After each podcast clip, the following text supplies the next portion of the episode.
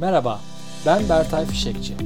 Ofisin Şifreleri podcastında çalışan bağlılığı, ekip liderinin zorlukları ve beceri gelişimi, kariyer yolculukları ve ofis dünyasının şifrelerini çözme hakkında konuşuyor, bazen de konuklarımı ağırlıyorum.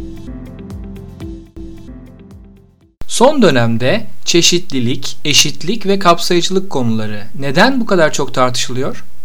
Bu konunun bu kadar öne çıkmasının önemli sebeplerinden biri genç nesillerin iş gücüne katılımı olabilir. Dünya nüfusu artan biçimde çok kültürlü bir hale geliyor. Gençler çok daha farklı kültürleri tanıyarak büyüyorlar. Anne babalarından çok daha çeşitli gruplarda büyüyorlar. Onlar için çeşitlilik doğal bir gereklilik halini alıyor. Forbes dergisinde yayınlanan bir makaleye göre gençler artan şekilde daha kapsayıcı bir dünyaya hizmet eden markalara ilgi gösteriyorlar fırsat eşitliği ve sosyal adalet de talep ettikleri konular arasında. Gençler şu ana kadar dünyada gördüğümüz en çeşitli nesil olduklarından sadece demografik yapıya göre değil, bir şirkette farklı fikirlere yer olmasından, farklı bakış açılarının konuşulabilmesinden ve bunlarla birlikte her türden insana olumlu yaklaşan şirket kültürlerinin olmasından etkileniyorlar. Bu olduğunda bağlılıkta, performansta artıyor. Gelin bu kavramları basit bir metaforla açıklayalım. Çeşitlilik odada kimlerin olduğuna bakar.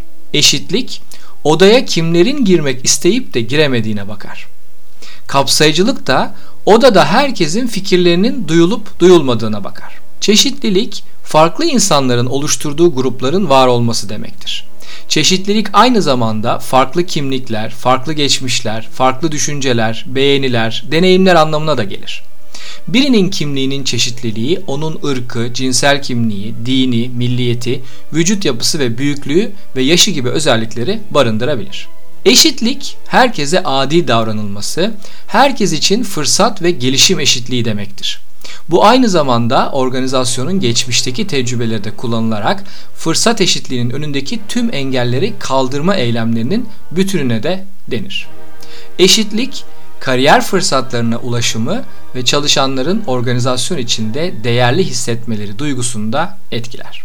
Kapsayıcılık, çeşitliliğin bir sonucu olmaktan çok çalışanların duyulmasını, görülmesini ve değerli hissetmelerini sağlayan bir kavramdır. Bu, organizasyonda çalışanların korkmadan kendilerini ifade edebilme kültürüyle de doğrudan ilişkilidir. Kapsayıcılık aynı zamanda farklı düzende çalışan çalışanlara karşı esnekliği de içerir. Tüm üç kavram birlikte çalışanların değerli hissettikleri, kendilerini ifade edebildikleri, desteklendikleri ve kökenleri, ırkları ve geçmişleriyle eğilimlerinden bağımsız olarak fırsat eşitliğine ulaşabildikleri ve gelişebildikleri bir kültürü oluşturur. Çeşitliliği oluşturan özellikleri şöyle bir liste halinde sayarak bu bölümü bitirmek istiyorum. Yaş, milliyet, zihin gelişimi, kültür geçmişi, etnik köken, cinsel kimlik, dil ve aksanlar, zihin sağlığı, milliyet kökeni, anne baba olma durumu, fiziksel yapabilirlik durumu, ırk, din ve mezhep farklılıkları, cinsel eğilim, sosyoekonomik düzey. Bu ek önemli konuya önümüzdeki haftalarda da devam edeceğim.